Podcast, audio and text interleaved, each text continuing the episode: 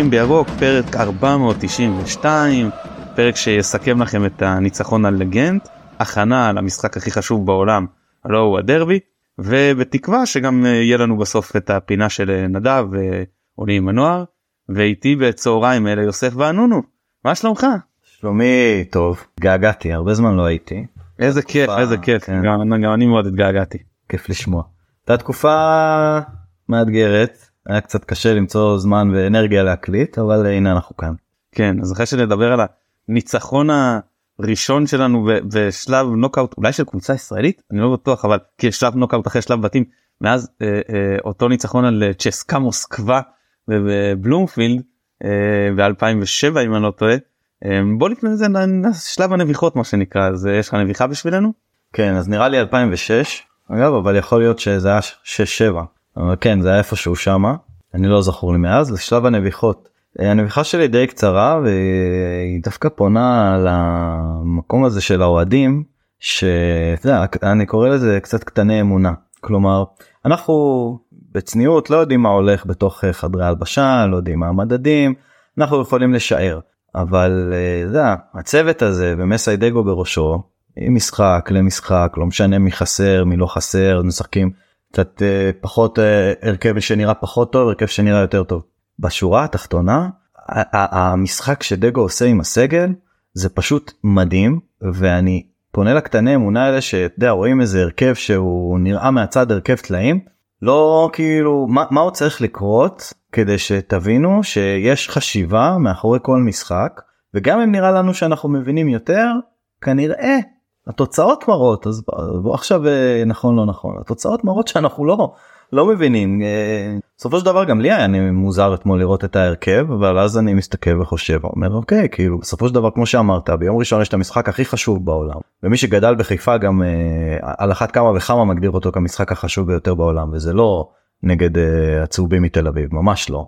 זה הדרבי אז uh, כמובן שאין לי העדפה מה לנצח מה זה אבל כאילו קצת יותר אמונה בצוות קצת יותר אמונה במאמן וקצת יותר אמונה בזה שהם יודעים מה הם עושים זה קצת uh, ככה בתגובות בפייסבוק וברשתות uh, למיניהם ראיתי וקצת חרה לי.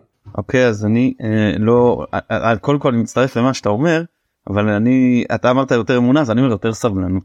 פרסם יפתח שועה יקירי ידיד יקר אה, בפייסבוק רשומה על הסבלנות שצריך אני חושב שזה היה בהקשר של שימיץ' אחרי עוד משחק מצוין של שימיץ' שצריך לגלות סבלנות לשחקנים וזה שעודדו אותו אחרי המשחק בפתח תקווה זה מה שהוביל למצב הזה לעומת מצב שבו הקהל היה יורד לחיים שלו וגברמה מההתחלה זה היה מרסק אותו.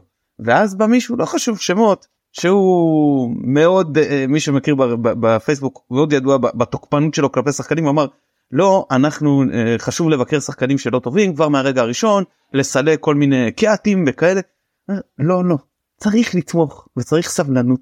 ו- וגם אם שחקן רע ולאורך תקופה ואתה חושב שהוא לא צריך להיות במועדון קודם כל תיתן לו את הסבלנות תן לו את הזמן להוכיח וגם כן בסופו של דבר אז הטענות צריכות להיות למאמן שמרכיב אותו הן צריכות להיות למנהל המקצועי שבוחר שהוא יהיה בסגל הן לא צריכות להיות לשחקן שחקן שלא משקיע כן לשחקן שחקן שמתנהג בצורה לא ראויה אפשר לבוא בטענות לשחקן. שחקן שבא ונותן מעצמו הכל והוא פשוט לא טוב איזה טענות בכלל יכולות להיות לי לשחקן? רק לתמוך רק לעודד. זה לא יסלק אותו. השחקן היחיד שאני זוכר שבא ועזב מיוזמתו בגלל הקהל זה אבו עביד וזה קשור לקריאות גזעניות שהיו כלפיו. אז אם מישהו חוש... רוצה ללכת למקום הזה יכול להיות שזה יסלק שחקנים. אני לא חושב שאנשים רוצים ללכת לשם בטח שאנחנו כקהל כקולקטיב לא רוצים להגיע למקום הזה ומי שרוצה ששחקנים יעזבו כי הם לא מספיק טובים אבל שוב זה אחרי שניתן הזדמנות והכל אז הטענות צריכות להיות למי שמחליט שהם יהיו שם ולא לשחקנים עצמם כל עוד שוב הם באים והם משקיעים והם נותנים מעצמם הכל. יש לי דוגמה טובה ל- כהמשך למה שאמרת זו דוגמה שאני משתמש בה הרבה לגבי שחקנים שהם לא ביכולת אבל הם משקיעים הכל. אז uh, היה לנו היה לנו בזמנו שחקן בשם סיידו יאיה שהוא היה uh, כשהוא הגיע לפה בעצם הוא הגיע באמצע העונה בינואר ובעצם בחצי עונה שהוא היה הוא היה באמת uh, uh, לא רע. ובאמת בעונה שאחרי כשהוא התחיל אותה מאפס כל הקבוצה אז נראתה על הפנים והוא כחלק מזה באמת לא שיחק טוב. אבל אני זוכר את השחקן הזה בתור מישהו שמשאיר דליים של זיעה על הדשא. והקהל היה מקלל אותו באמת אני לא זוכר שחקן זר שקיבל כל כך הרבה קללות יכול להיות שהיו אבל אני באמת זוכר ירידה לחיים כמו שהגדרת את זה ממש ככה ואז אני זוכר שעוד אז הייתי אומר אבל מה אתם רוצים מהשחקן? השחקן לא מפסיק לרוץ לא מפסיק לעשות לא מפסיק להזיע. תאשימו את הצוות שמרכיב אותו. אני חושב מה שנקרא ספקולציה שלא נדע מעולם אם לא הוא לא בא במקום קולמה בחלון חורף 2011 אין אליפות ב2011 לדעתי. כבר קולמה היה בירידה מאוד גדולה זה היה פשוט אה, אה, אה, חירב לנו שם את המשחק בבלומפילד בהפסד 4-1 והיה צריך והזריקת מרץ הזאת גם לאמצע הייתה מאוד משמעותית לדעתי. אני מסכים שהוא היה מאוד משמעותי באליפות של 10-11 אבל עונה אחרי זה הוא באמת היה פחות טוב כאילו זה לא היה אותו שחקן כן כל מכבי כאילו זה לא היה אותו שחקן והרבה שחקנים אז באותה תקופה לא היו נראים כמו נראו רק כמו הצל של עצמם זה אבל בסופו של דבר השורה התחתונה זה שכאילו השחקן יכול להיות משחק טוב יכול להיות משחק רע אבל בסוף אתה רואה שהשחקן כל כך משקיע וזה פשוט לא עובד לו וזה כאילו זה היכולת אז האשמה היא לא על מי שמס... לא על השחקן האשמה היא על מי שמרכיב אותו. אז לעשות את הקישור בין זה לבין המשחק שלנו בסיידו יאיה אני רק אגיד שהפסד שלא עלינו משלב בתים בליג בליגה האירופאית בקמפיין הזה כי אלישע הוציא אותו מול עשרה שחקנים בתיקו בבוקרשט במצב שאם אנחנו מסיימים בתיקו אנחנו כנראה אנחנו עולים. אנחנו כנראה אנחנו עולים כי ניצחנו את לארנקה אצלנו בבית וניצחנו את בוקרשט ושלקה די ניקו את השולחן אנחנו היינו עולים במקום שני. אבל הוא היה כזה גרידי לנצח והוא השאיר את גולס הקשר האחורי יחיד פתח את האמצע ונתן לנו לעקוץ אותנו במתפרצות. אז דגו לא עשה את זה ודגו כן עלה משלב בתים וכן ניצח. אז בוא תן קודם כל הגרש, אה, אה, הרגש לפני שנצלול הרכב וכאלה מה אתה חושב באיזושהי הרגשה כללית על ניצחון בשלב נוקאוט אחרי שלב בתים לראשונה מזה 17 שנים. קודם כל זה מדהים הרגשה באמת אה, כאילו בגלל שזה היה משחק ביתי שהוא בבודפשט וכל כך הרבה דברים באמת באירופה השנה הלכו נגדנו מה שנקרא עם כל מה שקרה עם המלחמה וזה כי בסוף הקלף הכי חזק שלנו בבית של קבוצות אה, אני חוזר רגע שלב אחורה לשלב בתים בית של קבוצות שהן אה, טובות מאיתנו צריך לומר על הנייר לפחות. אה, הקלף שלנו היה סמי עופר כלומר פה קשה יהיה מאוד לנצח אותנו. גם הוכחנו את זה במשחק מול פנתנייקוס שאותו גם היינו צריכים לנצח ובסופו של דבר איבדנו את הקלף הזה גם נגד ויה ריאל וגם נגד רן גם נגד רן שיחקנו בבית חוץ. וגם עכשיו בשמי... ועל אף שבאמת קודם כל נוכחות מרשימה מאוד של אוהדים ועידוד ואווירה קצת ביתית זה לא סמי עופר ובסמי עופר זה היה גם בהרגשה הרבה יותר חווייתי נקרא לזה ככה וגם אה, וגם הייתי מגיע הרבה יותר בטוח לצמד המשחקים הזה כי בסופו של דבר אני כאילו מתייחס לסמי עופר בטח מול קבוצה שבתקופה לא טובה כמו גנט וגם כשהם בתקופה טובה אני חושב שיש לנו מאץ' נגדם בסמי עופר ושאין לנו את הקלף הזה אז הגעתי קצת פחות בטוח לצמד המשחקים הזה. רגע אני, אני רוצה להוסיף לגבי זה. זה לא רק האווירה שהיא גם מאוד מאוד משמעות זה שהשחקנים ישנו בבית שלהם ויש להם את חדר הלבשה שלהם ושהם לא צריכים לעשות טיסה של כמה שעות. לא, מה, ש... מה שיש השבוע זה לא נורמלי. מה שיש השבוע זה לא נורמלי. זה שישה ימים של שתי טיסות שלושה משחקים. שלוש טיסות במשחקים האלה. כי כאילו טיסה הלוך טיסה חזור ועוד טיסה הלוך. בחזור אתה כבר אחרי המשחק השני אז כאילו נכון. אה, שוב גם אחרי זה יש לך משחק בראשון רביעי ראשון כאילו זה לא אשדוד חוץ אי אפשר אה, אשדוד לא בעונות כמו טובה כמו בעונות האחרונות אבל תמיד קשה באשדוד חוץ. תמיד בדיוק המגרש, המגרש הזה הוא מגרש מאוד מאוד קשה. אז uh, באמת השבוע הזה הולך להיות uh, לא פשוט בכלל הוא כבר עברנו מה שנקרא קצת יותר משליש ממנו כי מבחינתי הטיסות כלולות בדבר הזה בחלוקה. uh, אבל ברמת העיקרון אה, אני חושב שהגעתי עם הרבה ספק למשחק הזה ואתמול מאוד מאוד נרגעתי כי כאילו אני רואה את המשחק ונכון זה לא המשחק גדול שלנו עוד מעט נצלול באמת לא המשחק גדול שלנו אבל מצד שני זה המשחק ענק שלנו שזה ההרכב השתיים וחצי שלנו איפשהו באיזשהו מקום באמת כמה שחקנים בודדים מההרכב הראשון כאילו אולי שריף כיוף אה, פיירו אה, כמה שחקנים בודדים מההרכב הראשון סייף לא פתח רפאלוב לא פתח ואנחנו כאילו כן, סק ואלי מוחמד הייתי מצרף גם פחות או יותר ארבעה כן, שחקני הרכב. סק כן ארבעה שחקני הרכב. אתה אומר בואנה אני כאילו לא נופל מקבוצה יש עליה כאילו לא קבוצה חלשה. אתה אומר אוקיי כל פעם מחדש אני מוכיח לי הצוות הזה אחרת שבואנה לא משנה את מי מכניסים פה ואני חושב והייתי ממש ילד אז אז אני מסתמך פה על קלטות לא ראיתי אף פעם הרכב וסגל שאתה יכול פשוט להוציא ממנו שחקן ולהכניס אצלו שחקן כמו אצל דגו מלבד שפיגל ב-93-94 שכל קלף שהוצאת מהרכב לא יודע נפצע ודניאל צבר שנכנס אחרי שבאמת הכל המכונה שהמשיכה לעבוד. לא, לא אז, אז, היה, אז היה סגל מאוד רזה דווקא אז היה סגל מאוד רזה אני מסכים שהיו לנו כלים טובים מהספסל כן אבל אין מה להשוות פה אז היינו לא היינו מסתדרים ארבעה שחקני הרכב משחק באירופה זה בטוח. במשחק באירופה בטוח שזה נכון אבל בליגה אני מתכוון כשהיה שם תחלופה בהרכב או שחקן פצוע או שחקן מורחק אז פחות הרגשת כאילו שוני ברמה של הקבוצה ואתמול הרגשנו שוני ברמה של הקבוצה אבל להגיד שזה היה שוני קיצוני כמו ההפרש בין ההרכב הראשון להרכב שתיים וחצי שעלינו אתמול זה לא היה הפרש וזה גרם לי להיות הרבה יותר בטוח לקראת המשחק קודם כל בראשון ודבר שני ביום רביעי ואני מקווה שבאמת נעשה את זה כי אני מאמין ש... שאם לא נעשה את זה אז, אז זה פספוס ענק. זה פספוס ענק כי אנחנו בעמדה מאוד טובה. כן. צריך להודות שגם גנט וגם אנחנו הגענו במצב לא אופטימלי. גם עומס גנים חסרים היתרון שלנו היה במומנטום אה, ובצמד המשחקים יש לנו יתרון שלנו יש משחק. אני אפילו להגיד חצי ביתי.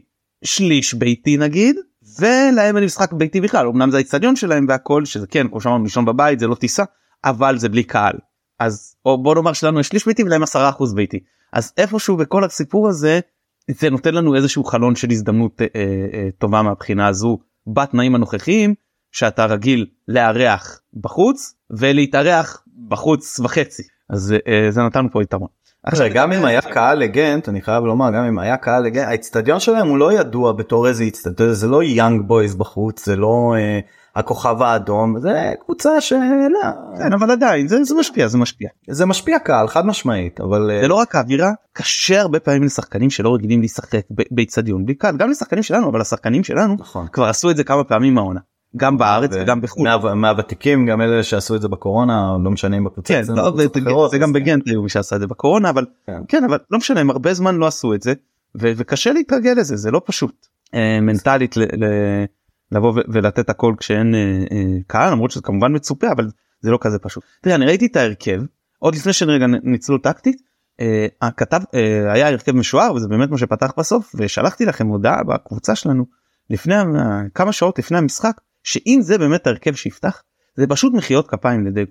זה לבוא במשחק כזה שנכון שמצד אחד גם יכול להיות נזק ותפסיד בגדול ולהגיד אוקיי אני יודע שהיום הליגה יותר חשובה לי ובכל זאת אני נותן פה איזשהו הרכב שהוא גם מאוד נות... עם רוטציה אבל הוא גם משאיר לי סיכוי למשחק הנוכחי הזה אה, הוא גם סומך על הרבה שחקנים ויכול להעביר את ההכרעה אפילו בתיקו למשחק, למשחק החוץ וכמובן משאיר לי הרבה מאוד כלים אה, לדרבי וגם יש כלים שיכולים להשפיע מהספסל. אז אני מאוד חששתי שהוא אה, כי לאורך חלקים גדולים מהעונה הוא התנהג במשחק הקרוב הוא המשחק הכי חשוב והוא הגמר גביע שלי אותו אני חייב. וצריכים ליפול שחקנים כמו זבובים. ואחרי עוד פציעה שהייתה לנו בטדי לבוא ולעשות באמת את הרוטציה הזאת מתוך הבנה כמו שאמרת שאתה הולך לפקרת אה, שבוע כזה מטורף שאפו ענק לדעתי. אני חושב אבל שדגו עשה את מה שהוא עשה עם ההסתכלות הזאת למשחק הבא כגמר גביע זה מה שבנה את המומנטום בסופו של דבר. אז נכון זה עלה מחיר לא זול בכלל אפילו יקר אבל בפועל לא שילמנו אותו כי המומנטום היום מניע אותנו וכל שחקן שנכנס להרכב מצליח לעמוד ברמה ויש לו המון מה להוכיח כי הסגל גדול באמת הייתה פה חשיבה שהיא מעבר לרק המשחק הבא ורק עכשיו בדיעבד אנחנו מבינים את זה כי בסופו של דבר בלי המומנטום הזה לא היינו יכולים ליצור את מה שאנחנו יוצרים עכשיו לא היינו יכולים להמשיך להניע את הגלגל הזה. כן, אז תראה מבחינת הרכב אה, אמנם היו הרבה שינויים אבל מבחינת שיטה מאח נשארנו אותו דבר. כלומר קנדיל ימין נכון זה היה קצת יותר אה, אה, סימטרי זאת אומרת הוא לא היה התקפי כמו חלילי ופודגורנו שמאל שלושה בלמים אה, פיינגול סק וגרשון כיוף כמובן בשער קפומאנה בשש אני מוחמד בשמונה לוסובוי בעשר קינדר חלוץ שני ופיירו חלוץ. אז נכון ששחק עם פיירו ולשחק עם דין דוד זה מאוד שונה ושנכון שלשחק עם, עם uh, גנט ולשחק נגיד עם בית"ר ירושלים זה מאוד מול בית"ר ירושלים זה מאוד שונה אבל בכל זאת יש איזושהי סכמה שגם כששחקנים נכנסים הם, הם יודעים פחות או יותר מה מצופה מהם אה, שזה גם נותן יתרון. הרגשתי שלפחות בוא נדבר על המחצית הראשונה איך זה נראה אז שהתקפית חסרה לנו איכות פשוט מאוד אה, לא סובוי אתה רואה ששחקן איכותי אבל חלוד? חלוד ברמת ה... ראינו את זה גם ב... אני, ספרתי שלוש ארבע פעמים של כדור שאתה הוא לא מצליח לעצור כדור בצורה הוא לא זוכר איך לעצור השחקן לא שיחק כאילו לא יודע שנתיים. וזה וזה משהו שהוא לחלוטין לחלוטין חלודה בעיניי. כי שוב ראינו את השחקן הזה קצת מי שיצא לו לראות בווידאו לא משנה מה אני שולח אתכם לראות רואים שזה שחקן שיש לו כדורגל ושהוא לא נופל במקומות האלה ואתמול הוא נפל. אבל אני חושב שהמשחק הזה הוא מאוד מאוד חשוב. מאוד מוצלחים. בתחילת המחצית השנייה אני זוכר דריבל אחד שאמרתי אוקיי יש פה יש פה על מה לבנות באמת שחקן שנראה מאוד מאוד איכות. כן אז קנדיל אני חושב אני אגיד משהו על קנדיל דיברנו על הגישה שהוא משחק אני לא חושב שהוא היה כל כך טוב אבל איזה גישה מצוינת שחקן שכבר זכה באליפויות לא איזה שחקן צעיר שעולה מהנוער לא מקבל הרבה הזדמנויות וכל פעם שהוא עולה הוא נותן הכל את כל מה שיש לו הוא נתן על, על המגרש. למרות שהוא היה נראה טיפה פחות טוב. פוטגורן אני חושב המשחק הכי טוב שלו מאז החזרה למכבי באמת המשחק ש, שאולי ירוויח לנו אותו גם הגנתית גם התקפית יכול להרוויח לנו אותו להמשך העונה.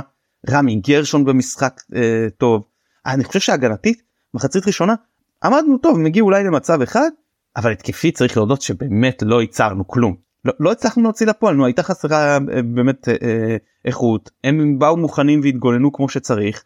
לי, לא היה פתרונות לא היה פתרונות. לא סבוי התעייף מהר. לא סבוי התעייף מהר. עלי היה תקוע בין כלום לבין זה לא מצא את עצמו.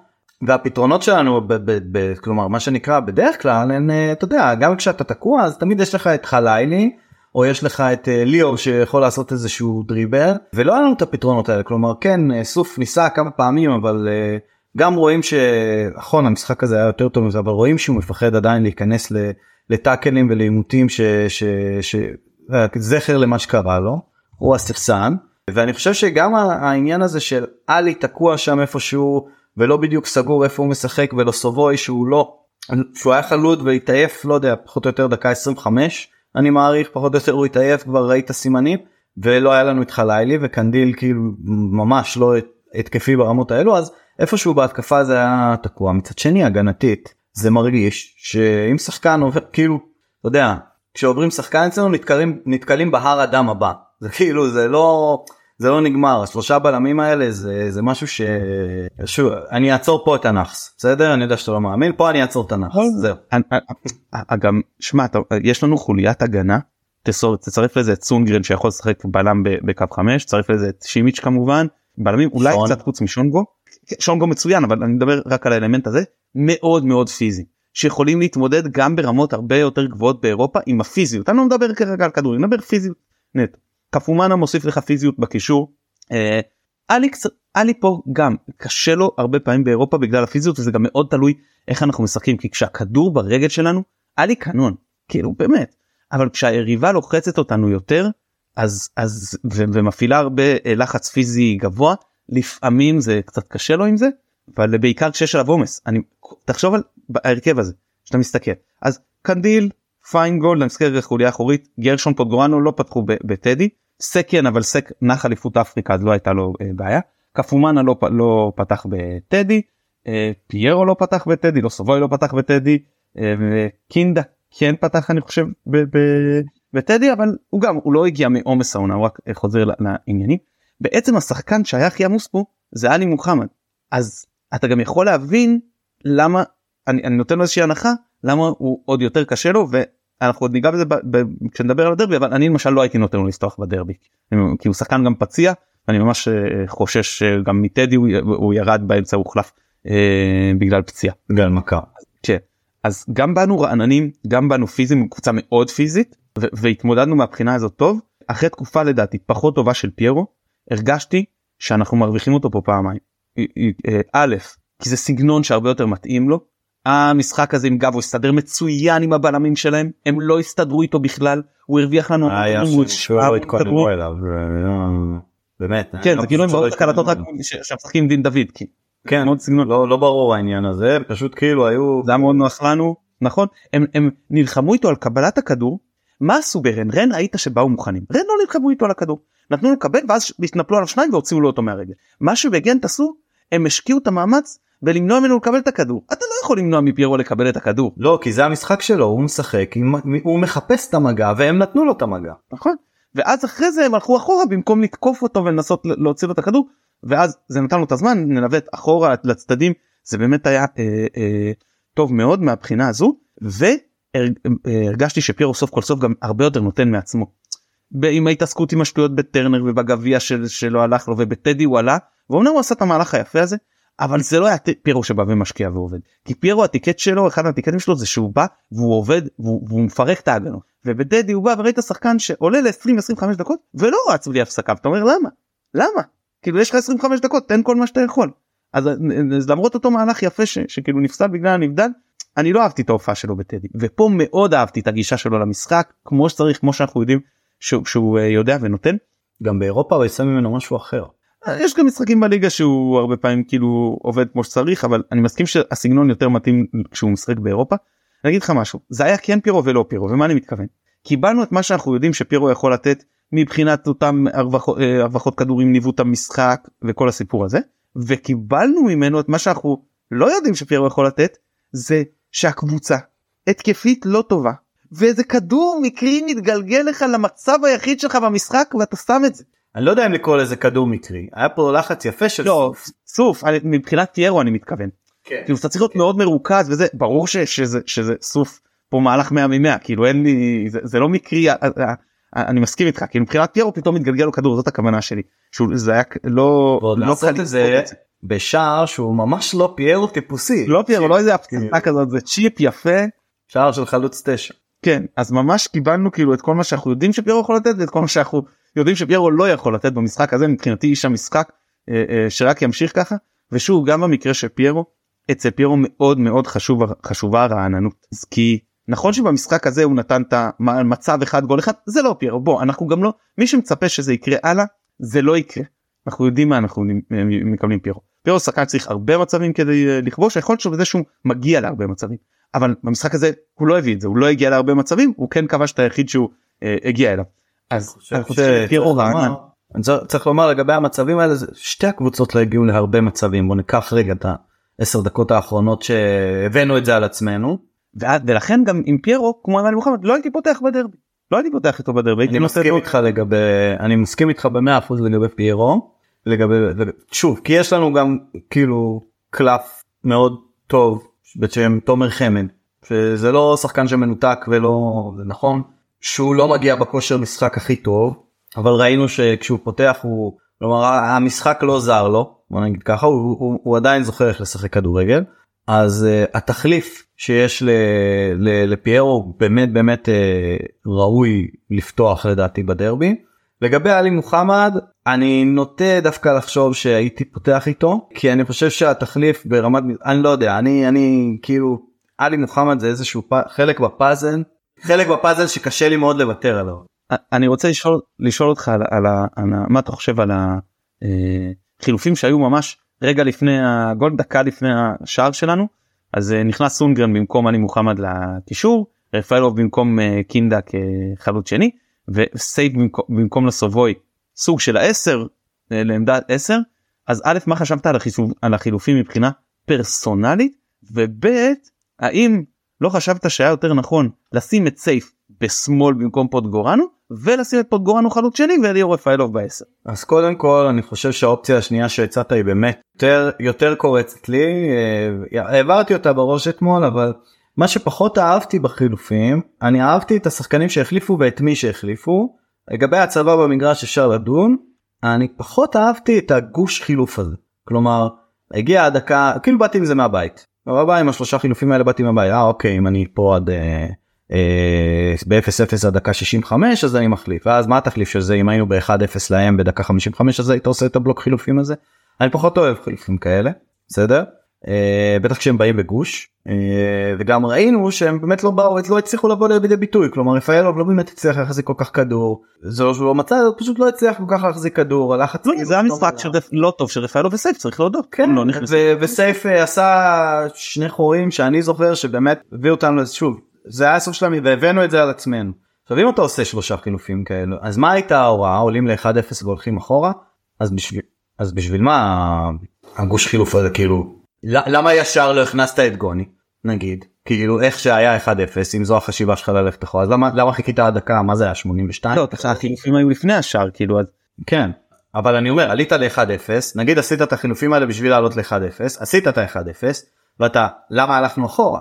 כאילו אז אם הלכנו אחורה אז למה לא הכנסת את גוני? למה חיכית שנסבול עד דקה? לא זוכר מה זה היה 82 83 משהו. כן נכנס שימיץ' נכנס במקום אה, קנדיל שאז מן הסתם אה, אה, אה, פיינגולד הולך אה, אה, ימינה. בדקה 74 וגולי נאור בדקה אה, במקום אה, קפומנה בדקה 83. כן אז אז אה, אם אם כאילו עלית 1-0 והמטרה שלך הייתה ללכת אחורה אז למה לחכות עם החילופים האלה כל כך הרבה זמן ואם זאת לא הייתה המטרה שלך אז, אז איך זה קרה שהכנסת שלושה שחקנים עם אופי די התקפי אוקיי וסונגרן כאילו בסדר הוא נכנס בעמדת הקשר ואיך זה קרה שהלכנו אחורה כאילו הרי החלשת את, ה, את ההגנה בחילוף הזה אז, אז מה קרה. אני, אני חושב שאם אני מנסה להיכנס לראש של דגו שזה החילופים של אלפות כי לוסובוי באמת היה כבר סחוט גם קינדה שאמרנו שהוא זכות במוטט- בדקה 50. כן אני, אני, תראה אני, אני כשיצא להתכתב עם אה, מישהו תוך כדי המשחק ודיברנו על זה שדקה 30 הוא כבר היה עייף ואז אמרנו טוב נסחוב עד המחצית ואז לתת לו עוד 10 דקות במחצית השנייה אז הוא נתן לו עוד קצת יותר מ-10 דקות הוא נתן 20 אה, ואלי מוחמד וקינדה כמו שאמרנו זה שני השחקנים שפתחו גם בטדי וגם בבודפשט. אז היה גם היגיון מהבחינה הזאת ש- של העומסים. אני חושב שזה היה פשוט חילופי אה, עייפות ו- וחלוקת עומס. מצד אחד אני חושב שכמו שאמרתי אולי יותר נכון כן לשים את סייף בשמאל ליאור רפאלוב בעשר ופוטגורנו חלוץ. מצד שני לך תדע אנחנו מקבלים את השער הזה בלי המיקום הזה של פוטגורנו שבא משמאל ועשה את הלחץ באמת אי אפשר לדעת כן ביצה ותרנגולת כן זה הכל תיאוריה בסופו של דבר. כן כן אנחנו זה, זה ההבדל בינינו שמלהגים פה לדגו שממש צריך לקבל את ההחלטות בפועל אבל באמת רפאלוב וסייף לא נכנסו לא מצאו את עצמם כל כך סייף זה גם שחקן שוב שהעניין הפיזי גם סונגרן לא כל כך מצא את עצמו ואלי מוחמד לא היה במשחק טוב וסונגרן כאילו גם כן לא מצא את עצמו כל כך במשחק. נכון כי סונגרן אני מזכיר לך שעד עכשיו כשהוא שיחק בקישור הוא שיחק את עמדת השש את הקשר האחורי ופה פתאום לשמונה כזה כאילו בשש אני לא זה, זה כזה קצת בעייתי בשבילו אז לשים אותו בשמונה זה לא שחקן של box to box כאילו זה, זה, זה לא הכישורים שלו זה זה לא שחקן עם דריבל זה זה זה אתה מבין? זה לא שחקן ש, שלוחץ קדימה זה פשוט לא לא עושה את הכלים שלו. אה, אולי יותר נכון לשים אותו אחורי ואת קפומנה יותר קדימה אבל גם קפומנה היה עייף ב- כמה דקות אחרי כבר התחיל לעשות עבירות מיותרות ובאמת אני מסכים איתך שהחילוף של נאור היה אפשר לעשות אותו מוקדם יותר. אני חושב פשוט שדגו פחד מאיזושהי פציעה או משהו כזה ולכן הוא השעה את החילוף הזה לשלב מאוחר יותר כי היגיון מקצועי כשהוא עשה את החילוף השני בדקה ה-74 לשימיש במקום קנדיל שאגב גם לזה היה היגיון אה, גם כי קנדיל היה מוצב לא לקבל את האדום אז אה, אני חושב שכן היה נכון מקצועית לעשות שם גם את החילוף של אה, גולי נאור במקום קפומנה אבל אני יכול להבין גם למה דגו קצת חשש 20 דקות לסיום לסיים את החילופים ומה קורה במקרה של פציעה. אז חשב לקחת את אני אני אני אני מסכים איתך עם זה אני פשוט מה שאני רציתי להגיד זה שבעיניי הפריסה של החילופים לא הייתה כל כך נכונה. כי כשעושים חילוף אם החלטת כבר להכניס את סייף לאמצע אז בעצם מה שעשית בחילוף משולש כזה זה החלפת את כל הגוש האמצעי של הקבוצה. וזה משהו שהוא משפיע על המס... כאילו אוקיי בואו לא נפתח את הדיון על אה, אזור הכי חשוב במגרש הוא אמצע המגרש ברור לכולם. אם אתה מחליף את האזור הכי חשוב במגרש במכה במשחק שהוא בחשיבות גבוהה והאינטנסיביות של גנט קצת התחילה לעלות באותן דקות אז אני חושב שבצורה כזו או אחרת אפשר לומר אני חושב שיצאנו בזול מהשלושה חילופים כי פשוט הוא לקח החליף את כל הבלוק האמצעי איכשהו קיבלנו גול אה, כאילו הפק- הפקענו שער כחלק מה, מזה שהחלפת גוש אמצעי והכל היה בבלאגן ואף אחד לא מצא את עצמו כל כך שלושתם גם לא נכנסו טוב ואף אחד לא נתן סטירה לשני במרכאות והעיר אחד את השני אז זה גם למצב שאנחנו הולכים לראות אוקיי בוא לא נסתכן בוא לא נצא בכלל קדימה. אז אני פחות אוהב פריסה של חילופים של כל החליף עכשיו אזור שלם במגרש ב- ב- במכה אחת. זה משהו שהוא אתה יודע, לא היית מחליף שלושה בלמים עכשיו נכון? כן. לא, אני מסכים איתך זה היה חילוף שבא להגיד אוקיי אני הולך התקפית אני רוצה להשיג את הגול. מהר מאוד השגנו את השער ואז כאילו החילוף כבר לא התאים. כי הרי אם, היינו מובילים 1-0 אני לא יודע אם הוא היה מכניס את השחקנים האלה. וכמו שאתה אומר ולעמדות האלה. כן כאילו השגנו מהר מהר מדי. טוב שהשגנו אבל זה היה כאילו מהר מדי ואז הסתמכנו ואז דקה 70 הוא הכניס את אה, הונג שם ב- בימין את הקשר שמע הר- הרשים בדקות שלו והיה נראה שהם אה, כאילו אומרים לעצמם אה, גן באותן דקות טוב. רגע אנחנו הולכים אולי להפסיד פה חשבנו שנעשה איזה תיקו 0-0 אתה יודע כמאפן כזה ניקח את ההכרעה הביתה והם הילוך אנחנו כבר היינו עייפים הלכנו אחורה וצריך להודות שפשוט הפסקנו לשחק כדורגל בדקות האלה. זה היה בונקר של 25 דקות אחרונות בונקר להעיף כדורים קצת לפיירו שגם היה כבר עייף ולא והצליח כן אבל בעשר דקות האחרונות סחט שלושה פאולים מעולים. ממש עברו מעולים באמת. מעולים שלא היה מקבל בליגה בחיים אף אחד מהם. אף פעם. אז אז אה, כן אז הוא הצליח להרוויח לנו קצת זמן אבל הפסקנו לשחק ומהבחינה הזאת החילוף שכן דגו עשה שגם של צ'ימיץ' היה נכון וגם אחרי זה של נאור היו נכונים. זה, זה גם זה מה שיריבות הרבה פעמים לא מבינות ואני אוהב את זה שכשהן יש לנו בפנים גם את uh, סט וגם את שימיץ' וגם פיירו ירד מאוד נמוך הרבה פעמים גם לתוך הרחבה בטח בנייחים להרים לנו כדורים פנימה זה לונג שוט מאוד רציני הסיכוי ש, שתצליח לכבוש ככה הוא הרבה יותר נמוך דווקא כשהם ניסו לחדור לנו לתוך הרחבה עם דריבל או חילופי מסירות היה לנו הרבה יותר מסובך להתמודד עם זה. המזל שהם לא ניסו את זה מספיק הם הלכו הרבה על הרמות ועם זה היה לנו הרבה יותר קל להתמודד. גם צריך להזכיר שהם הם לא בעטו לשער כמעט כאילו לא, הם הגיעו עוד פס עוד פס עוד פס אף אחד שם לא זה כשהם החליטו לבעוט לשער הזה כל פעם היה כזה נתקל באיזשהו בלוק כי שלושה שחקנים כבר סגרו את הזה אז באמת אני חושב שגם הגנה צריך לדעת לעשות ובאיזשהו מקום הייתי בלחץ שמא נקבל את השער אבל בתכלס ראית עמדנו מאוד ידענו לעשות את ההגנה הזאת כלומר זה משהו שאני כן לוקח הלאה. שגם uh, שמשחקים שצריך לקחת בשיניים בטח אם אנחנו עכשיו יוצאים למשחק חוץ שאתה לא יודע איך להתפתח ולא יודע תצטרך לשמור על איזה תיקו לקראת הסוף וכאלה אז לדעת שאתה יכול לעשות את זה בטח בהרכב שוב uh, סוג של הרכב שני אז uh, זה מאוד מעודד. ואגב הם איבדו גם את הקפטן שלהם למשחק הבא. אני רואה אני רואה שידורי אני רואה משחקים על מיוט אז אני הבנתי שאמרו איזה משהו בשידור רק רציתי לוודא אבל כן זה זה, זה חיסרון מאוד קריטי. מיסט נקסט מאץ' כן. כן. אני אגיד לך תראה זה נכון קריטי בשביל כן, זה נכון שסטטיסטים כאילו בעטו הרבה לשער אבל ממצבים לא איכותיים הם לא הצליחו להגיע הרבה מצבים איכותיים היו התקפות שלכאורה מסוכנות אבל ידענו לסכל אותם והיה גם איזה פספוס שם של שחקן שלא הצליח לעצור את הכדור או לבעוט או לא יודע מה הוא ניסה לעשות שזה באמת היה מצב אולי הכי טוב שלהם. וצריך לתת מילה טובה גם לשריף אה, כיוף שכשצריך הוא הוא יודע להיות שם. כן למרות עדיפה אחת לא טובה לאמצע אבל אבל לא משנה אבל. הוא שם כשצריך הוא יודע להיות שם. מעבר לחיסור לחיסרון הבולט של כדורי גובה מדובר על זה יש לנו כאלה מגדלים בהגנה. בסדר נכון נכון. אני, אני חושב גם שיכול להשתפר בזה. תראה זה מאוד אה, גדול חזק אה, אתלט זאת אומרת זה משהו שאמור להיות לא נוח בגובה. אה, כן זה נכון זה מפתיע. תראה יש שוערים שהיה לנו שוער כזה שקריירה שלמה בקושי הצליח להתמודד עם הדבר הזה של כדורי גובה. אה, ולהשתפר בזה. דבר על דוידוביץ' אם מישהו טעה אבל הוואט עוד היה פחות טוב ממנו בזה אצלנו.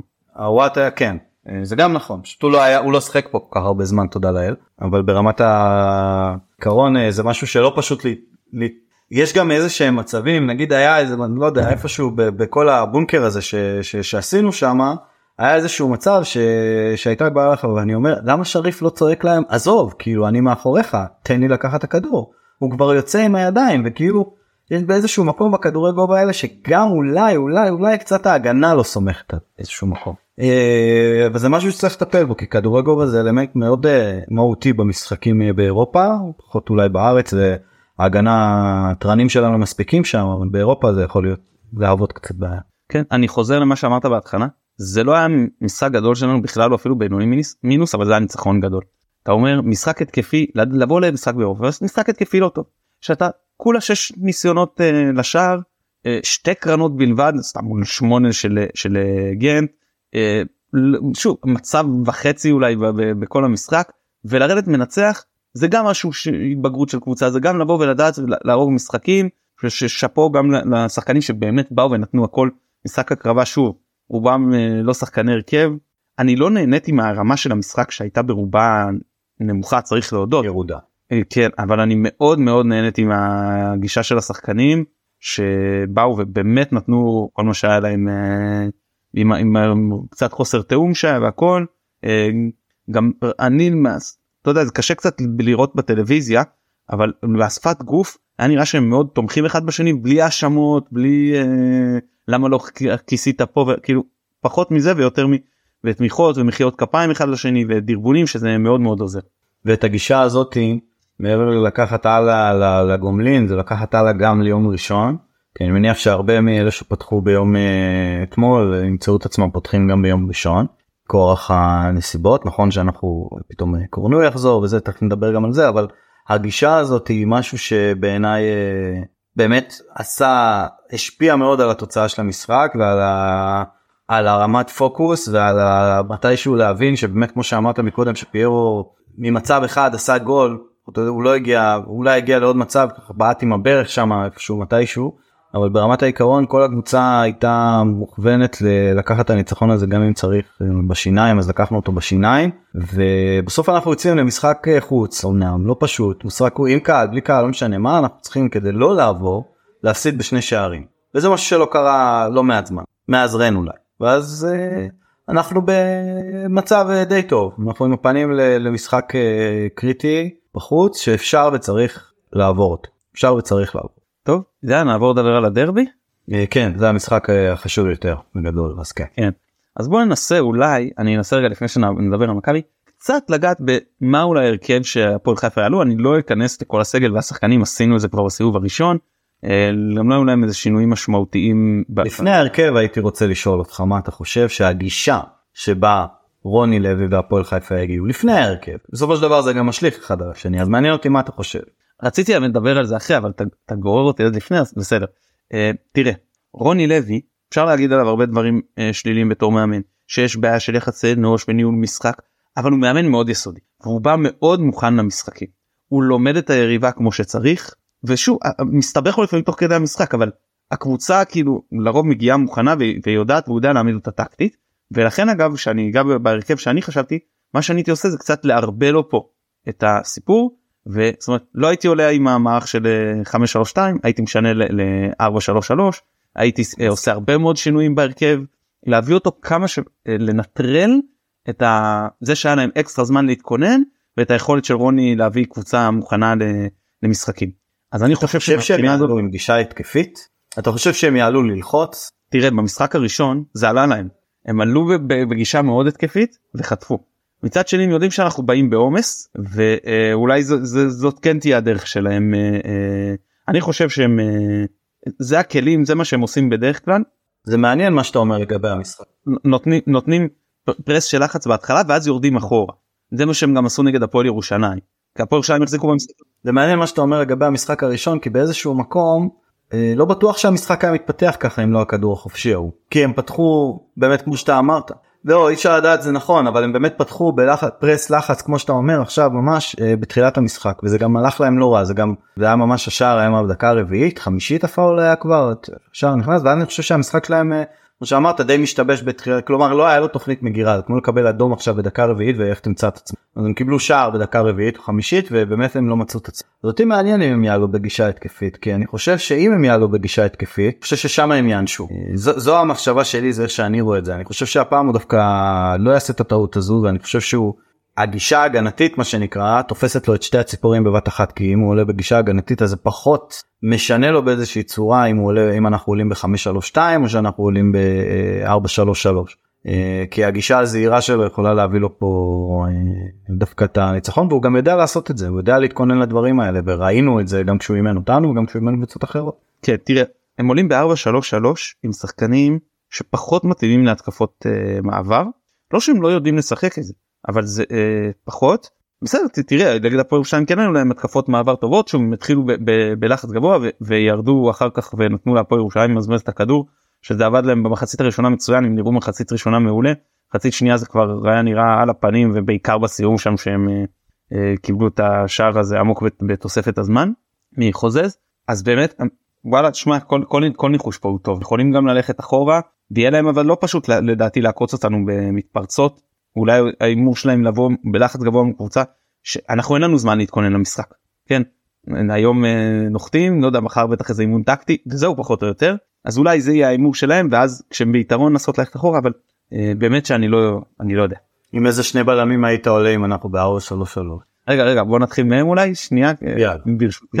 אז אני חושב שנראה את ג'רפי אה, אני חושב שנראה את נועם בן ארוש שנילון אליהו מורחק בגלל צהובים אני חושב שנראה את נועם בן ארוש שמשחק העונה לרוב מגן שמאלי כמגן ימני ואז את אורן ביטון כמגן שמאלי. אה, פול יעקב מהיה בו כבלמים או או שהוא ישים את חאתם אל חמיד למרות שיש שם עניינים נראה לי של אה, יחסים ביניהם לא משהו שזה קצת זהו. ככה זה נראה מהצד זה כמי שמכיר את רוני לוי כאילו לא אישית אנחנו מכירים אותו אבל אנחנו מכירים את ההתנהלות שלו עם שחקנים ואת חתם אז אנחנו מבינים שיש איזשהו עניין. בקישור קשה לי להאמין שזה לא יהיה סבג סרדל ויוספי למרות שבמשחק הקודם איתמר נוי אז כשנכנס מחליף ונגדנו היה טוב אבל אני עדיין חושב שזו תהיה השלישייה. מלמד יהיה החלוץ קמרה יפתח כנראה בשמאל. ועכשיו השאלה בימין אם זה יהיה בוגנים שרוני די הולך איתו לאחרונה או שהוא אה, ישים את אה, סנטוס אה, שאולי יותר מתאים ל, ל, ל, אם הוא רוצה לשנות סגנון משחק. אבל אלה השאלות לדעתי זאת אומרת איפה נועם בן ארוש יפתח ומי יהיה המגן השני ואם זה יהיה סנטוס או בוגנים אני חושב שאלה השאלות פחות או יותר שער ההרכב די סגור כמו שנראה לי. אתה חושב שבין השלישייה של אה, סבג יוספי וסרדל שבעצם סבג הוא אמור לשחק את השש אבל הוא לא שש הוא לא שש. העונה הוא משחק שש העונה הוא משחק העונה הוא שש. משחק 6 אבל בפועל הוא לא שחקן 6 הוא שחקן 8 box to box באמת אה, לא רע. העניין הוא האם להשאיר אותו כשש אה, זה משהו שלדעתך יכול לעבוד. שוב בסופו של דבר הם לא לקחו נקודות מול הגדולות וצריך אה, רגע לחזור לנקודה הזו והרבה פעמים אה, גם המשחקים אה, גם המשחק מול מכבי תל אביב גם מול הפועל באר שבע ראינו שזה נופל אצלם הרבה פעמים באמצע. והשאלה אם זה משהו שלדעתך הוא ישנה אני לא יודע אם איתמר נוי יכול לשחק יותר ש- שש יותר טוב מ- מסבג אבל השאלה אם לדעתך זה לא האפשרות שיש לו שיש את איתמר נוי אין מישהו אחר אז ולכן אני חושב שסבג יפתח. אה, בכל זאת כשש השאלה אם אתה לעלות. חושב שהוא יוותר לצורך העניין על יוספי או ישים את יוספי באיזשהו מקום באגף ויפתח בעצם נגיד עם סבג נוי סרדל. זהו אז חשבתי על זה אה, קשה לי להאמין שיוספי באגף אבל אולי כיהלום. לשחק עם הרביעייה הזו יהלום באמצע ואז לשחק עם קמרה ליד מלמד כצמד חלוצים. זה אולי כן דבר שאנחנו אה, יכולים לראות כן ואז גם כל אחד מהצדדים עוזר נגיד אה, הקשרים שבצדדים שיהיו עם נוי נגיד אחורי וסבג וסרדל בצדדים עוזרים נגיד על חלילי ב- בשמאל שלהם לאורן ביטון ולבן ארוש על, על קורנו או מי שלא יפתח בשמאל. מ- סייף לא יודע אני מניח שזה מערך שבאמת אנחנו א' יכולים לראות וב' אה, הוא מערך שפירק לנו את ה-433 של בכר גם שנה שעברה לא מעט פעמים אה, לדוגמה נתניה. זה מערך שבאמת לא פשוט להתמודד איתו עם 433 בעיקר בגלל העזרה של שני הקשרים לצדדים. אה, והצדדים זה הנקודת חוזק שלנו. אני לא חושב שרון יפתח ככה אני רק אומר שזו אופציה כן? כן כן. אז בוא נעבור מה, מה אתה נשים רגע את מה אתה חושב שדגו יעשה איך אתה היית פותח? אתה חושב שמכבי צריכה לפתוח מערך ושחקנים? תראה אני חושב שני דברים ואני חצוי בעצמי. אני מצד אחד אומר מה שעובד אה, ונכניס אותנו למומנטום כל כך טוב קשה מאוד לשנות. מהצד השני בגלל החוסרים ובגלל שבאמת אה, אנחנו לא באמת משחקים ב-532 עם שני חלוצים זה איזשהו פתרון כזה שקורה ויש לנו באמת חלוץ אחד אה, כחלוץ אז אני הייתי אה, פותח עם קו 4 עם אה, סק שימיץ' אה, סונגרן כמגן ימני קורנו כמגן שמאלי כיוף כמובן בשער באמצע עם אה, עלי קאסה ליאו אה, לחלופין אפשר להחליף את עלי אה, בקפומאנה אבל אני מעדיף במשחק הזה דווקא את עלי כשיש לנו את אה, סייף חמד ובצד ימין אה, כמובן אה, ענן חליל. אז אני לא מאוד שונה ממך השינויים היחידים שהייתי עושה זה שהייתי נותן לגולדברג במקום אה, אה, במקום סק סק לנוח שמיץ' וגולדברג צמד בלמים והייתי נותן לנאור כקשר אה, אחורי שלפניו אה, קאסה ורפאלוב וכן סייף שמאל חליל ימין חמד באמצע 433 אה, כאילו עשרה שחקנים מה השלישייה באמצע עוד פעם? אה, אה, נאור קאסה ורפאלוב. אז בעצם אתה מוותר גם על עלי וגם על קפומאנה. כן אני מחליף את כל עשרת השחקנים שפתחו בהרכב בבודפשט נותן להם אה, שלא יפתחו בדרבי פותח עם עשרה אה, שחקני הרכב חדשים כמובן שיש לי אפשרויות מהספסל כן אה, אה, וכ- ולא ויכול להיות שהייתי גם שמח לראות פה דקות אולי לדן אגב זה עניין צריך לשים פה סדר עדיפויות באמת כשאנחנו יודעים שפיירו עייף אנחנו צריכים אותו ליום רביעי וחמד פותח ודין דוד פצוע ושורנוב פצוע דהן לא צריך לשחק מחר נגד נתניה. לא צריך לנסוע לנתניה בכלל לא צריך להיות בסגל של המשחק הזה. הוא שישב אה, שיעשה עם הבוגר את האימון הטקטי ויהיה כאילו מוכן לשחק. ואם לא ישחק בבוגרת לא קרה כלום אז הילד הנער הזה שבוע לא ישחק כדורגל זה באמת לא איזה טרגדיה גדולה. אני מזכיר חשוב סיבות הסיבה הראשונה היא מה שאתה אמרת והסיבה השנייה היא שגם פיירו כחילוף לחמד זה לא חילוף שעתיד באיזושהי צורה לשנות את המשחק או את סגנון המשחק או את ההשפעה. קשה לי לראות חילוף כזה באמת. פיירו לא נכנס טוב כמחליף פיירו לרוב לא נכנס טוב כמחליף יש מדי פעם אבל שחקן של כן כי זה גם זה לא חילוף שני זה, זה, זה, זה לא דין דוד בפיירו פיירו בדין דוד זה אתה מחליף אה, הר אדם והר אדם. כן. אני מסכים איתך. מה שכן אני קצת אני חושב רק לגבי החוליית הגנה שלך וסליחה שקטעתי אני חושב שאני נותן ל... שאני לא נותן לסק לנוח במקרה הזה כי סק לעומת גולדברג אה, לדעתי אה, מה שנקרא הוא, הוא נח הרבה הוא נח לא מעט וגולדברג לדעתי עדיין אה, הייתי נותן לו גם את המשחק הזה לנוח. הכל כמובן אני מניח שאתה תסכים איתי שני כל הרכבים שלנו כתלות של כשירות שחקן שלא כשיר שלא יפתח לנוח זה לא זה, הש... זה פה נכנסת ההשערה שלי. יש, יש משחקים שאתה מסכן עליהם שחקנים אז אומנם הדרבי כמו שזה המשחק הכי חשוב בעולם אבל הוא משחק ליגה מתוך עוד הרבה שנשארו לנו אז זה לא משחק עדיין לסכן בשחקנים אם היית סתם אומר לי זה דרבי בסיבוב אחרון השני של בית עליון כשאתה באותה מספר נקודות זה, אז אתה מחכן אפשר לשחקן שחקנים פה זה עדיין לא השלב הזה בעונה שאתה שווה לסכן שחקנים. אני מסכים בעיקר אם אנחנו הולכים לעלות uh, כלומר אם נעלה עוד שלב אנחנו uh, משווים פה לדעתי את uh, אנחנו מגיעים פה פחות או יותר ל-60 משחקים בעונה כבר כולל הגביע כאילו בלי לעלות עוד שלבים בגביע. אני חושב שאם אנחנו עוברים אה, שלב ב, ב, ב, בליגה האירופית אז אנחנו מגיעים ל-60 בלי, בלי להתקדם עוד בגביע אבל אני לא בטוח. יכול. בוא נראה 36 ועוד 18 זה 54 ועוד שלושה אלופים עם גביע טוטוס 57 שניים גביע אני חושב שזה 59 כאילו אם אנחנו לא מתקדמים עוד בגביע אם אני לא מתבלבל יכול מקווה שלא אה, פספסתי משהו פה בספירה. אבל בהנחה שאנחנו עוברים את אום אל פחם אז אתה כבר על 60. כן, 60 נכון כי רבע גמר הפעם. עם, עם המון טיסות כי גם היה לנו משחקי בית בחול ועם עומס מטורף בגלל כל הסיפור עם המלחמה. אה, זה באמת עונה מטורפת מהבחינה הזו. מה שכן לראשונה מאז פרנתנייקוס אנחנו יכולים לקבל את אבירן מלא ועוד בדרבי ואני מקווה מאמין שזה ייתן חתיכת זריקת מרץ לשחקנים. כן אני חושב ש... אני חושב שזה יעשה איזשהו קיק לשחקנים כמובן שלפעמים זה יכול ללכת לכיוון ההפוך אבל לא נראה שזה המקרה. רוב השחקנים חיכו שזה שזה יהיה ואני באמת מאמין שהרבה מאוד במשחק הזה תלוי ב-15-20 דקות הראשונות כמו הרבה משחקים שלנו העונה. ואנחנו יודעים להגיע למצבים האלה ב... אתה יודע אומרים את זה הרבה על משחקים שב-15-20 דקות הראשונות זה מה שחשוב או לא לספוג או להפקיע את השער אבל פה בגלל שהפועל חיפה באמת גם פותחת בדרך כלל באה ופותחת בפרס חזק אז אם אנחנו יודעים לנטרל ולהתגבר ואפילו אולי לנצל את הפרס הזה שהם עתידים עשויים להיות עתידים לעלות בו אמ, אז אנחנו יכולים לחסל את ה, גם את הרוח מהמפרשים וגם את המשחק הזה באופן כללי מאוד מאוד מוקדם ומאוד מאוד מהר ואני מקווה גם שנשכיל לעשות את זה. עוד יתרונות שצריכים לדבר עליהם לראשונה העונה אנחנו נעלה למשחק מהמקום הראשון מכבי תל אביב לדעתי משחקים אחרינו פעם ראשונה שאנחנו ממש עולים למשחק שאנחנו במקום הראשון. נכון כאילו אה ביתר אה, הם עלו לנו. נכון כי מכבי תל אביב עשתה את התיקו והייתה נקודה מעלינו. זה אחד. שתיים אותו הפסד של הפועל חיפה בתוספת הזמן. ראית איך זה מוציא להם הרבה מאוד אנרגיות ורוח מהמפרשים. לא רק בזה שזה מאוד מאוד מבאס להפסיד ככה ועוד לפני דרבי אלא שזה הגדיל את הפער בצמרת מ-5 ל-8 אז נכון שלדבר עליהם כמועמדים לאליפות למרות שזה היה 5 נקודות זה היה קצת יומרני אבל גם בכל מה שק... וגם בכל מה שקשור למקום שלישי ומאבק על אירופה וסתם עניין של מומנטום ולהלחיץ וזה זה קצת הלך להם פה לאיבוד אז אני חושב שמבחינה הזאת אנחנו באים במקום טוב.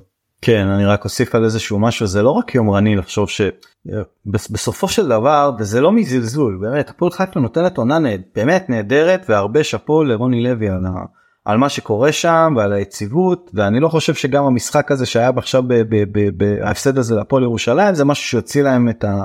זה קשה זה קשה להפסיד ככה אבל יחד עם זאת צריך להבין שכדי לקחת אליפות זה לא רק הליגה ואיפה שאתה מסיים אותה. הכל זה הפלייאוף והכל זה גם הסיבוב הראשון של הפלייאוף ברוב המקרים. שם הדברים נמדדים ולחשוב באיזושהי צורה שהסגל של היום של הפועל חיפה יכול לשרוד בית עליון עשרה משחקים ברמת אינטנסיביות כזו אחרי שאפילו נקודה אחת לרפואה הם לא לקחו מהגדולות העונה זה מה זה יומרני זה כאילו אין לי תיאור יותר טוב מאשר לחיות בסרט כי אליפות לא תהיה פה בסדר אני חותם על זה אתה יכול להפוך את זה אחרי זה לאיזה רילס אם אני טועה ולצחוק אם אני טועה ולצחוק עליה אבל זה לא יקרה. יש פה באמת שלוש קבוצות שרצות לאליפות ששלושתן רלוונטיות והן הפועל באר שבע, מכבי תל אביב ומכבי חיפה. דברים הם מאוד פשוטים. זה שהפועל חיפה יכולה להוציא נקודות גם מולנו גם מול באר שבע גם מול מכבי תל אביב בתסריט מסוים יכול להיות שזה יקרה אבל אליפות זה לא רק יומר, יומרני זה הזוי בעיניי לחשוב ככה באמת. כן כן אני, אני איתך אמ, בטח כשהשלוש האלה עשו אה, התחזקו בחלון והפועל חיפה די אה, מסמסה אותו נגיד את זה ככה בסדר גם יש להם פחות אה, יכולות כלכליות אבל זה חלק מהעניין פחות קהל שמגיע ומזרים הרבה כסף. מצד שני חייב להגיד שהרבה פעמים אומרים על יואב כץ על כל החינם קמצנות עניינים בסוף הפועל חיפה עם המשלמות שכר איפשהו בטופ 6 של ליגת העל כבר שנים לא רק השנה. יואב כץ כמשכורת הוא לא אוהב לשלם על העברות אבל הוא אוהב לשלם משכורות. זה משהו שפוזר אצלי. אני חושב שמבחינת תקציב יש כאילו את השלוש הגדולות אולי בית"ר ירושלים ונתניה שמעליהם. גם לא בטוח גם נתניה לא בטוח אבל כן גם נתניה לא בטוח אני מסכים. טוב יוסף היה לי פשוט תענוג איזה כיף שבאת שוב אה, להיות איתנו. נהניתי מאוד התגעגעתי מאוד אני מקווה להיות יותר אבל אה, שתדעו שאני בכל הזמן הזה שלא הייתי כל פרק האזנתי. והצורה שבה גם אתה מנתח ומדבר על המשחקים וזה זה באמת מדהים בעיניי כל החבר'ה שהיו פה עופר נדב שוב סליחה אם שכחתי מישהו והאורחים פרלה כמובן והאורחים כן. ותורמים אופק כמובן אז באמת אה, פרויקט מדהים שאני גאה להיות חלק ממנו ונהניתי היום מאוד מאוד מאוד ויאללה מכבי זכר. יאללה מכבי תודה ותודה לכם שהאזנתם ותודה למי שיערוך אותנו. ואל תרדו כי מיד אחרינו עוד אה, פרק של אה, עולים עם הנוער של אה, נדב קוגלר. שבת שלום ביי ביי.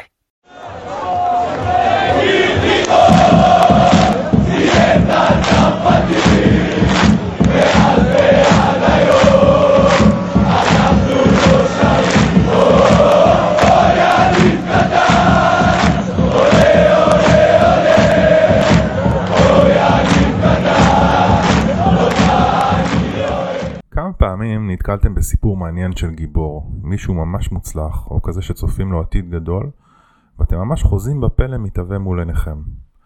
כמה פעמים נתקלתם בכזה סיפור, אבל כשהוסיפו לו עוד עלילה מקבילה, עם אח קטן, שמראה סימנים של כישרון לא פחות גדול, ושאלה גדולה שעולה, האם נזכה ליהנות מאותו הדבר? אשאיר אתכם במתח לעוד כמה דקות. ברוכים הבאים לעוד פינה של עולים עם הנוער, מקום שיעשה לכם סדר עם כל מה שקורה בקבוצת הנוער של מכבי.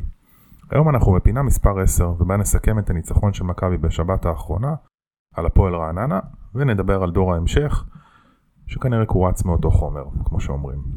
לפני שנתחיל, נציין שביום רביעי שעבר ניצחה מכבי את מכבי נתניה 4-2 במסגרת גביע המדינה והפילה לשלב שמינית הגמר. כובשים למכבי, ארזי, דהן, ירין לוי ושיבלי. למשחק נגד הפועל רעננה הגיע מכבי אחרי שמשחקה הקודם נגד חדרה נדחה בגלל תנאי מזג האוויר. נדבר עליו בהמשך. הרכב המשחק, הרכב המכבי נגד רעננה היה גרייס בשער, גטאצ'ו על כל קו ימין, אמיר, ספרונוביץ' ולנץ בבלמים, חלילי בקו שמאל, אהוד, דיסטלפלד ושעבן בקישור, שיבלי שיחק אמצע ימין, בואכה חלוץ שני, ודהן בחוד. נביחה קצרה. את המשחק שפטה דהמשה שדה, אני מקווה שאני מבטא את השם נכון, שופטת ראשית, כבוד, מהלך המשחק בדקה השמינית הגיע השער הראשון של מכבי אחרי הנעת כדור יפה מצד לצד. כדור הגיע ליבלו שהגביה לרחבה, דיסטלפלד הוריד יפה לדהן שעשה סיבוב על הבלם ובעט מקרוב פנימה 1-0 למכבי. בדקה 28 ובניגוד למהלך המשחק כשמכבי נראית די מפוזרת כדור עומק של איתי יהוד לשיבלי שממשיך בנגיעה לדהן ודהן לבד מול השוער מקפיץ מעליו 2-0. בדקה 31 עוד מצב מצוין של דהן במתפרצת מול השוער לבד, אבל השוער הצליח לעצור. מחצית הראשונה מסתיימת בתוצאה 2-0. דקה 48, עומר דהן עם מסירה שהעמידה את שיבלי הפעם לבד מול השוער שבעט סמוך לקורה. דקה 50, איתי אהוד הגביה קרן קרובה, הישר לראש של דהן שהשלים שלושה פרטים וקבע 3-0. דקה 57, יאלי מלכה החליף את עומר דהן ושראל כהן את דיסטלפלד, בדקה ה-65 נכנס ירין לוי במקום ג'אד שיבלי. דקה ה-74 עוד הזדמנות טובה למכבי, שהפעם יאלי מלכה שנכנס כמחליף עם סיבוב יפה ברחבה ובעיטה שנעצרה על ידי השוער. באותה הדקה שני חילופים, חילופים נוספים ממכבי כשעמית ארזי נכנס במקום יד חלילי ודרזי במקום דן ספרונוביץ', איתי יהוד עבר לשחק את הבלם ימין, את עמדת הבלם הימין. אז המשחק הסתיים בתוצאה 3-0 למכבי, משחק לא הכי מבריק וללא יכולת יוצאת דופן, אבל מאוד יעיל. נוסבאום מתייחס בסיום המשחק, היה משחק טוב, אני שמח שהצלחנו להפוך אותו ליותר נוח, כי פתחנו טוב עם גול שכבשנו, ודיברנו על זה לפני המשחק, שננסה להכריע אותו כמה שיותר מהר, ואני שמח שזה הצליח. הסגל הוא מצד אחד קצר, אבל טוב, וכל אחד שמשחק ראוי לכך. בנוסף, מכבי ניצחה השבוע במשחק השלמה את הפועל חדרה בתוצאה 5-1. חדרה היא זו שעלתה ראשונה ליתרון בדקה החמישית, ולאחר מכן מכבי הגיבה בחמישייה מרגלי חמישה כובשים שונים. שיבלי, חלילי, דהן, שאגב העלה את מאזנו ל-17 בליגה ב-16 משחקים, מרשים מאוד, שראל כהן ואלעד אמיר. מחר, יום שבת, ה-16 לשני, תפגוש במשחק, מכבי תפגוש במשחק חוץ את מכבי נתניה בשעה 12 ורבע. שידור משולב בערוץ הספורט. מישהו מכיר את השיר Hey brother, there's an endless road to rediscover. עוד רמז נתתי לכם. אז הוא מהיר בצורה חריגה, יש לו ניטור מדהים, הוא בועט היטב בשתי הרגליים. כן, מדובר בחלילי. לא, לא מדובר בענן, אלא באחיו יד, שבהחלט ניכר שקורץ מאותו מטען גנטי. יד בן 17 ומשחק בדרך כלל על אגף שמאל. הוא עם רגל ימין חזקה ואוהב מאוד את הקו, למרות שמשחק עם רגל הפוכה. בדומה לאחיו הוא יודע להגביה כדורים לרחבה ברגל שמאל בצורה טובה, כך שלא באמת מרגישים שזאת הרגל החלשה שלו. בכמה משחקים העונה הוא גם שיחק על כל קו ימין ועשה זאת לא רע בכלל. הוא כבש העונה שני שערים בליגה, שותף בכל 17 המשחקים, ובמשחק הגביע נגד נתניה. יעד גם חלק מנבחרת ישראל עד גיל 17, הוא שותף בחמישה משחקים עד כה. היתרונות הפיזיים והאתלטיים של יעד בולטים מאוד לעין, אפילו לכזו של האוהד הפשוט. המהירות והיציאה שלו מהמקום מאפשרים לו להתגבר בקלות על רוב המגנים בליגה. יחד עם זאת, בעיניי, יעד לוקה עדיין בקבלת ההחלטות שלו ובמשמעת הטקטית שלו, ולא פעם נראה שלא תמיד עוזר לסגור בזמן ולסייע לבלם השמאלי, בדרך כלל זה תומר לנץ. למרות שתמיד מאוד מחויב, אבל הוא לא תמיד יודע לתזמן את היציאות שלו קדימה, איפה למקם את עצמו ביחס להנעת הכדור וליריבה. בנוסף, יעד עדיין לא חזק מספיק פיזית. אז אם אני מסכם, אני חושב שלמרות שעדיין הוא לא בשל לקבוצה הבוגרת של מכבי, יש לו פוטנציאל לא רע בכלל, בהינתן ויקבל דקות משחק, לדעתי רצוי בהשאלה, אני חושב שבעדיפות לקבוצה שתשחק באותו סגנון, שיאפשר לו לשחק כמה שיותר בעמדת הווינג, אה, כשלהערכתי ככה הוא גם ישחק בבוגרים במכבי, דומה לאח שלו הגדול. אז זהו, עד כאן להפעם. תודה שהאזנתם, שיהיה סופה שניים, וירוק עולה.